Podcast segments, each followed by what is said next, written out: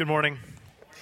My name is Brandon. As he said, one of the pastors here at Sojourn Heights. Um, as he said, we are in a series uh, in the book of the letter of First Corinthians. It was a, a, letter written from a man named Paul to a, to a young church, a church about five years old, who, who were struggling with, with what it looked like to take this new Christian faith and, and live it out, to, uh, to follow Jesus in the context of their city, in the context of ordinary, um, everyday life.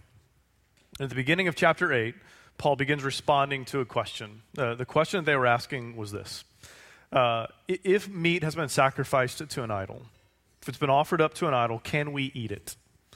Can we eat it? Now, uh, that is not really a question we ask, right? I don't know the last time I was at a steakhouse and I asked, which cut is idol free? Never done it. But underneath that, underneath their question is a question that we do ask. Underneath their question is questions like this how do I take my, my new Christian faith and live it in the public square? How do I take this, um, this, this new faith that I have in Christ and live it in public? What does that look like? How, how do I live at work, at, uh, at, at, meals with my neighbors? How, how do I take this, um, for most of them, two, three, four year old uh, new faith and live it publicly? Uh, very real questions that they were asking, questions that we ask, he's going to get to the heart of uh, today. But before we, before we get to it, there's some things we need to know about the church in Corinth. That the church in Corinth, much like many of the churches that uh, um, Paul wrote letters to, or the New Testament letters were, were written to, there, there, are really two groups in this church. Uh, there's what we call the licentious and then the legalist. Right? So the licentious, this was the uh, this was the anything goes group, right? So to them, grace meant I can do whatever I want. This was the two bottles of wine alone per night group. Too close to home to be funny? Okay. All right. Then there was a legalist group. Was that too close to home to be funny? I don't know. This was the uh, nothing goes group. To them, grace meant I can't do anything I want. This is the no wine even at communion group. And what Paul is going to do is he's going to insert himself.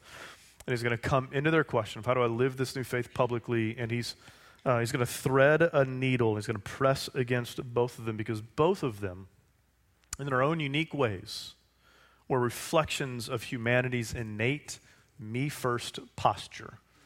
The me first posture that in our text the gospel is going to collide with. And so let's go, verse 23. All things are lawful, but not all things are helpful. All things are lawful, but not all things build up. All right, so right off the bat, he, uh, he repeats all things are lawful two times. Um, and at a glance, it seems like this is a theological statement that Paul is making, but he's not making a theological statement. You see the quotes that are around it. Um, this is this was a a saying that the Corinthian church had. He's citing their quote back to them. We, we don't really know where it originated from. We don't know if this was a Corinthian cultural statement or if this was um, just a misunderstanding of the Old Testament that, that ended up in this statement. But either way, th- this was Paul quoting back to them a common phrase. This was not him, this was not Paul affirming that statement theologically. This statement was how, this was how they justified their actions can do whatever I want. It's lawful. All things are lawful. I can do anything I want. Paul is not affirming it, he's refuting it, and he's calling it selfish. He's saying, hey, listen, what, what you don't need over your actions, over your decisions, over your do this or don't do this, is a blanket, um, all things are lawful statement. You need questions. You need questions like this uh, Is what I'm going to do helpful? Does it build up? Does it build the person that I'm with up? Is it helpful to them? Those are the questions that Paul should be is saying that you should be asking because um, you, you, know who makes decisions like this? I'm going to do whatever I want, no matter what. Children. My kids do that. Like my three-year-old child. No, I don't have a three-year-old child anymore. Um, I have a four-year-old. Uh, if you say that, if you do that, it's going to hurt your sister's feelings. I don't care. Children do that. Children do that. But here's the reality kids are a reflection of us in our natural habitat, are they not? Which is why my wife would say it's not only children who do that. And for the church in Corinth, this young, young church, five years old at this time, all brand new Christians. Here's what they were learning in real time they were learning in real time that change is slow. Can I get a witness? Change is slow, slow process. But Lord willing, eventually you move on and we start living more like verse 24. Verse 24 Let no one seek his own good, but the good of his neighbor. This is Paul saying, hey, listen, don't, don't just think of yourself. Eat meat, don't eat meat. Answer your question. Don't, don't just think of yourself. Seek the good of your neighbor. Now, here, here's what I find really interesting the word neighbor. Uh, it's, it's inserted. If you're unaware that the New Testament is written in Greek, translated into English, no, and literally, the, the literal wood in here is just seek the good of the other, of the other. Why does that matter? I mean, didn't Jesus summarize the law, love your neighbor as yourself? He did. Neighbor is just a, it's a statement of proximity. It's a statement of proximity. Who, who's your neighbor? The person right in front of you. So here's, here's why I think it matters that we just see that what he's saying is just seek the good of the other. Because at the heart of Christianity, the heart of Christian ethics, like ethical Christian living 101, it's a college class we're having right now, is this be others oriented. Be others oriented. Live your life for the good of the other. Be others oriented. Who is the other? It's the person right in front of you. And this was and would have been radically countercultural in Corinth. Corinth was not an others oriented culture. Corinth was much like modern global cities, they, they were me first cities. Right? I'm going to climb the ladder, and if you come with me, good for you. But I'm going. This was a me first city. Anything that was you first, utterly foreign to the city of Corinth. And so here's the question. Here's a question I want to ask. Where did Paul get it? Like Paul, student in the Old Testament, um, obviously wrote much of the New Testament, fully aware of Jesus and the Gospels. And where, where did it come from? Where did this others oriented at the heart of Christianity? Where where did it come from? Like, did, did Paul get it in the Old Testament? Like, did it begin in Exodus or did it begin in like the Psalms? Or uh, did it begin with Jesus teaching on the Good Samaritan? Where, where did Paul find this originating from? The answer is that it started long before both of those. In John 17, Jesus is praying. This is a, a reasonably well known prayer where Jesus is about to take a left turn toward his death. And he's praying. And in verse 5, he says, And now, Father, glorify me in your own presence with the glory that I had with you before the world existed. And then in verse 22, the glory that you have given me, I have given to them, that they may be one, even as we are one. I in them and you in me, that they may become perfectly one, so that the world may know that you sent me and loved them as you have loved me. Father, I desire that they also, whom you have given me, may be with me where I am to see my glory glory that you have given me because you loved me when? Before the foundation of the world. So God has eternally existed as Father, Son, and Spirit. And here, what we see is we see this before the world existing shared love, shared glory flowing between the Father, Son, Son, Spirit, Spirit, Son, Spirit, Father. What we see in God is an eternal mutual otherness, that God was eternally others oriented. Point being that this didn't originate with creation, it didn't originate with the life of Jesus. It began in the heart of a God who had no beginning. It is the eternal heart of God to be others oriented. And what happened in creation, what happened in the birth, life, death of Jesus, is that God took his eternal heart and he made it public, made it seen, made it known, shared his eternal life with us. Which brings us back to our question How do we take our faith and how do we live it publicly? What does that mean? Here's how it means that we take the eternal, others oriented heart of God that we have in Christ and we live it publicly by living a life that is others oriented, by living a life that seeks the good of the other. What does that look like? I mean, there, there are no end to the kinds of applications we could give here. It, it could look like if you're a manager at work, that you care as much about the careers and futures of the people below you as you do your own. It, it means that if you're roommates, that you, that you put your roommates' wants and needs ahead of your own. It, it could mean that if you have a neighbor who, um, that has grass, which is not all of us, but if they have grass, you, you go mow it for them. There are no end to the applications that we could have here. What it means is that our heart and our posture is that we want to live our life for the good of the others, not asking them to just live their life for the good of me, but give our life away. This is the fundamental Christian ethic live an others oriented life. And now Paul is going to come in and weave this right into their question. Verse 25 it says, Eat whatever is sold in the market without raising any question on the ground of conscience for the earth is the Lord's and the fullness thereof. All right, here's the scene.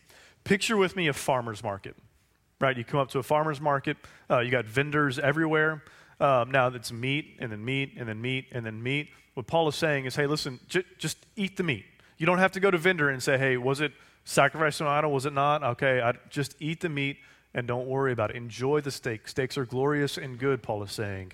Eat them. Put some salt and pepper on it and eat it. Enjoy.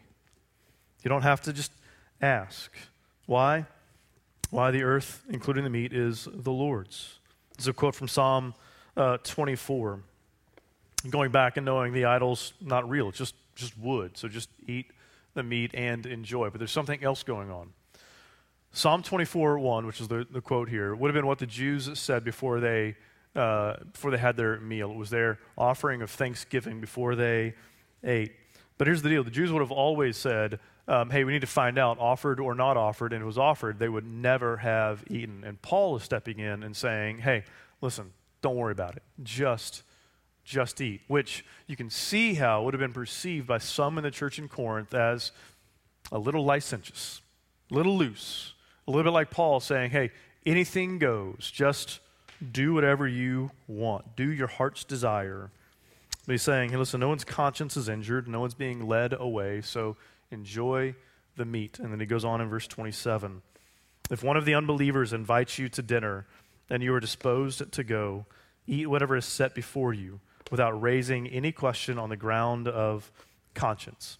So if someone invites you to dinner and you choose to go, key, key note there Paul is uh, not saying if someone invites you to dinner, you have to go. He's saying if someone invites you to dinner and you choose to go, then go and eat whatever is put before them. Don't, don't um, object on the ground of conscience. He's saying, hey, don't, don't walk in and be rude and say, hey, listen, my God is better than your God, so I'm not eating with that. Like, just eat and enjoy. A modern application for us if a neighbor invites you to dinner and they put a meal in front of you, they put a, a plate of food, and they put a, a, a glass of something in front of you, just enjoy. Just enjoy. Make your decision based on what's best for them, not your own conscience because we live others oriented. Live others oriented. Again, this would have been seen as Paul going a little wild and crazy, a little loose. The legalists in Corinth would have been reading this at this point and going, No, no, Paul, there's rules, man. There's rules. You got to follow the rules, Paul.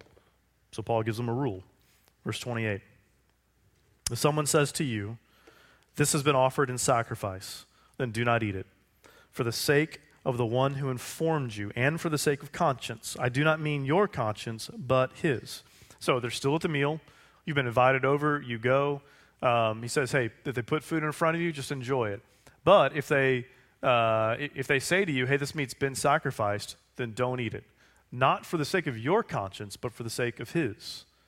Because you are aware, like, the wooden idol is just a piece of wood carved in a funny shape. But, but they, would have been see, they would have seen this as equating your two gods, leading them astray. So don't eat it. Don't do it. In this case, can I eat yes or no? The answer is no. Black and white, period. There's a rule. This would have sounded a bit legalistic. This would have sounded a bit like Paul going, hey, here's, here's some rules. You want rules? I'll give you some rules. A bit legalistic. If we, if we read the letters of Paul in the New Testament, here's what we're going to find. We're going to find that Paul won't let us go to either extreme. He won't let his pendulum swing over here, won't let his pendulum swing over here because it's not do whatever I want. It's not do nothing I want. It is always do whatever is best for the other. It is always, do what's best for the neighbor. Now, here's a common critique of Christianity that I, uh, that I hear pretty often. I'm sure you do too. Uh, the, the, critique goes like this the, the, the, teachings of Christianity are a bit irrelevant. They're, they're just, they're outdated, right? They're ancient, they're outdated. Uh, dated. but let me ask you this Is this not the world that you want to live in? Like the world where everyone is looking out for the good of everyone else. Is that not the world that you want to live in? Is that not the kind of community that you want to be a part of where everyone is looking out for the good of everyone else? Like, could you imagine? Just imagine what your friendships would be like. What our friendships would be like if we, if we were just there for the good of everyone else. Like how rich and life giving they would be. There would be, there would be no Me Too movement because there'd be no need for a Me Too movement. There would be no organization that tracks human injustice from country to country to country because there would be no human injustice from country to country to country. Could you imagine with me what social media would be like if everyone lived this? Like, could you imagine? Like, just close your eyes, picture the day where before anyone posted, before anyone hit da da da da post, they asked this question is what I'm writing right now going to build up the person who's going to read this? Could you imagine what our political discourse would be like? Like, don't just roll back to the last election, go to the one before, and the one before, and the one before, and the, for as far back as you and I can remember. Can you imagine what our political discourse would be like if before we spoke, before anyone spoke, we asked the question is this going to build up? Is this going to be helpful? For me, you, you know what would go away? Sarcasm. Sarcasm. Like stupid jokes that aren't funny that just hurt people. Like that would go away if I asked that question before I spoke. Could you imagine what the world would be like? So here's what we're trying to do at Sojourn. If you're new to Sojourn, you've been around a long time, here's what we're trying to do. We are trying to live the world we all want. That's what we're trying to do. Imperfectly, trying to live the world we all want. But there's a problem. The problem is me first default. It's not gone in me, it's not gone in you. That's why Paul goes where he does now. So said, I do not mean your conscience, but his. For, and now he's pivoting, pivoting to two questions. For why should my liberty be determined by someone else's conscience? If I partake with thankfulness, why am I denounced because of that for which I give thanks? Now, I think this is a rhetorical question. He's making a point. He is uh, assuming their response to this, their response being, hey, listen, I, I, I prayed Psalm 24. I'm thankful. It's not fair that because of their issues, I have to give up on the steak. It's not fair. This is not fair. Why do I have to withhold because of their issue? I'm grateful for it. I thank the Lord for it. Why do I have to withhold because of them? It's not fair. This is me first being exposed, fleshed, lived out. That's why he comes back with verse 31. So whether you eat or drink, whatever you do, do all to the glory of God.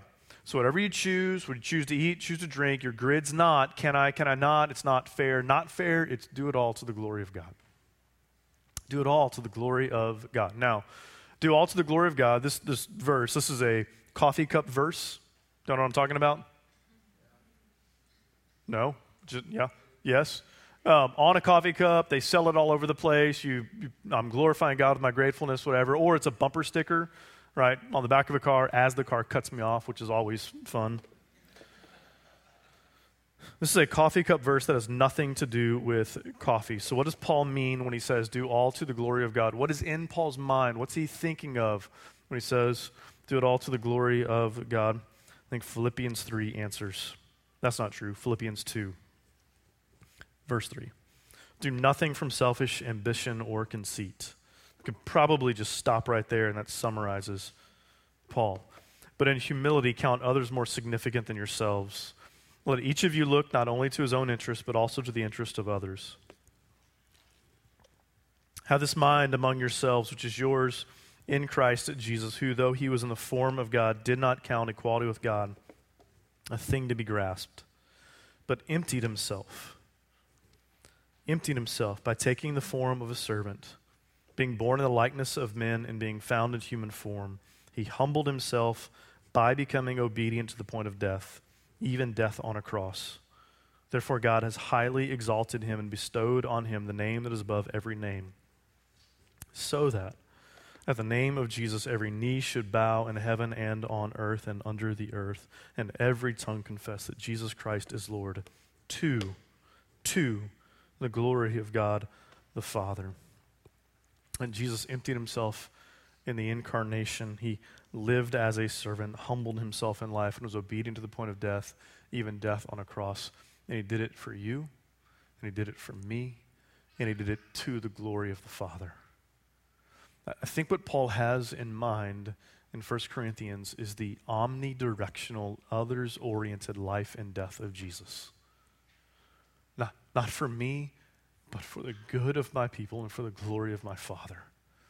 I think what Paul has in mind is the omnidirectional, other oriented life of Jesus, that the glory of the gospel, at the heart of the gospel, is an eternal, others oriented God doing for others what they can't do for themselves, namely making a way to God.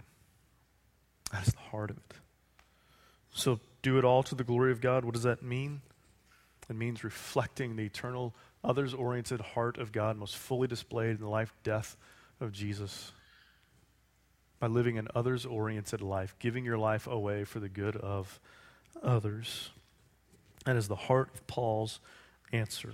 I want to glorify God, do it for the good of others, live for the good of others. And now, um, uh, Paul is going to land this eight chapter, I think eight through ten, this section with a conclusion. That's not, not just a conclusion to our passage, but a conclusion to the broader section. So eat, drink, do it all to the glory of God. Verse 32. Give no offense to Jews or to Greeks or to the church of God. These are the, the three groups that he's been addressing in these chapters. Just as I try to please everyone in everything I do, not seeking my own advantage, but, the, but that of many, that they may be saved. Be imitators of me as I am of Christ. It's probably worth saying in our in our day that when he says try to please everyone, he's not talking about being a, he's not a people pleaser. He's not suggesting you be a people pleaser. He's saying that I'm giving my life away for the good of others, that, that the gospel might lead to their salvation, that I, that I might lead to their eternal good. My temporal sacrifices for their eternal good is a trade off I am more than willing to make. That's what he's saying here. How do you take your faith out? He says, listen, don't, don't unnecessarily offend the Jew, the Greek, or the church. Let the gospel be the stumbling block. Let the gospel be the stumbling block. Don't make your life the stumbling block. Let Jesus and his gospel be the stumbling block, not be another stumbling block. Why? That it might lead to their salvation. This was the way of Jesus, the way of Paul, and it's to be the way of us. And so here's what I want to do I, I want to take my last five minutes and I want to land the plane like this. I want to restate one more time. I want to restate one more time, just Paul's bullseye on what, what it is that he's asking the people in Corinth and therefore us to do and to live. And I want to give one closing application. One closing application, not so much to our sermon today, but to the chapters 8 through 10. This, this unit that we've had here as Paul's responded to this real life question. Here, here it is eat, don't eat. Hey, whatever you do, make your decision based on the aim being the glory of God. How? By living an others oriented life, doing what's best for your neighbor. Don't, don't say it's fair, not fair. Don't say, well, I'm just allowed to or I'm not allowed to. Do what's best for the other, that we are to be an others oriented people, reflecting the eternal heart of God in our daily lives. Living, living a life that is best for the other. Now, one closing application. One closing application. Here it is Consumerism kills. Consumerism kills. Consumerism, the uh, I will, um, I expect you to meet my needs. If you don't meet my needs, I'm, go- I'm out. I want you to do things the way I like you to do them, or I'm out. Which consumerism is not simply about I like the preaching or I don't like the preaching, or I like the music, I don't like the music, or I like the way they do community or I don't like the way they do community. Consumerism is looking at the church, the bride of Christ, and saying, You are here to serve my needs. You are here to serve my ends. I'm with you as long as you match up to what my expectations are for you. As long as you meet my standards, I'm with you. And so if you if you say things like I, you know, just the way they do community, as long as they do community the way that I like them to do community, I'm in with them. That is the fundamental posture of saying, listen, I'm I'm with you as long as you do what I need you to do. It is not the way of Jesus. The way of Jesus is to give our lives away for the good of the other, not to demand of the other the good of us. To give our life away for the good of the other. And some of us, some of us in our little community here need to repent from treating the church like a grocery store. Listen, consumerism is just fine when it comes to a grocery store. I am more than willing to leave Kroger if I find a better grocery store with better prices. Not when it comes to the church. Not when it comes to the bride of Christ, the redeemed community. Not when it comes to them. Not when it comes to them. So, who are we going to be? A year from now, five years from now, ten years from now, who are we going to be? Are we going to be a community of consumers just taking, taking, taking? Or we're going to become a community who continually grows in our willingness to give our lives away for the good of one another and for the good of our neighbor. A community who knows how to and is willing to live our faith publicly because we're willing to live our life for the good of our neighbor. We're willing to sacrifice on our end temporal pleasures for eternal good that might come of it in our neighbors. A community animated by the gospel is a community willing to lay down your life for the good of your neighbor, for the good of one another, willing to look around the room and say, I'm here, I'm with you. I'm with you. And that's the kind of community I want to be a part of. That's the kind of world I want to live in. Community willing to look around and say, I'm going to lay my life down for you. May we be ever more, more than we already are, that kind of community. That our neighbors, that our neighbors might experience the world we all want. Let's pray.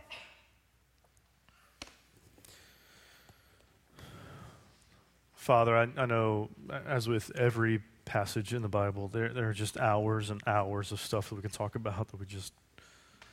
I pray that you would take the, the, the, the words that were said.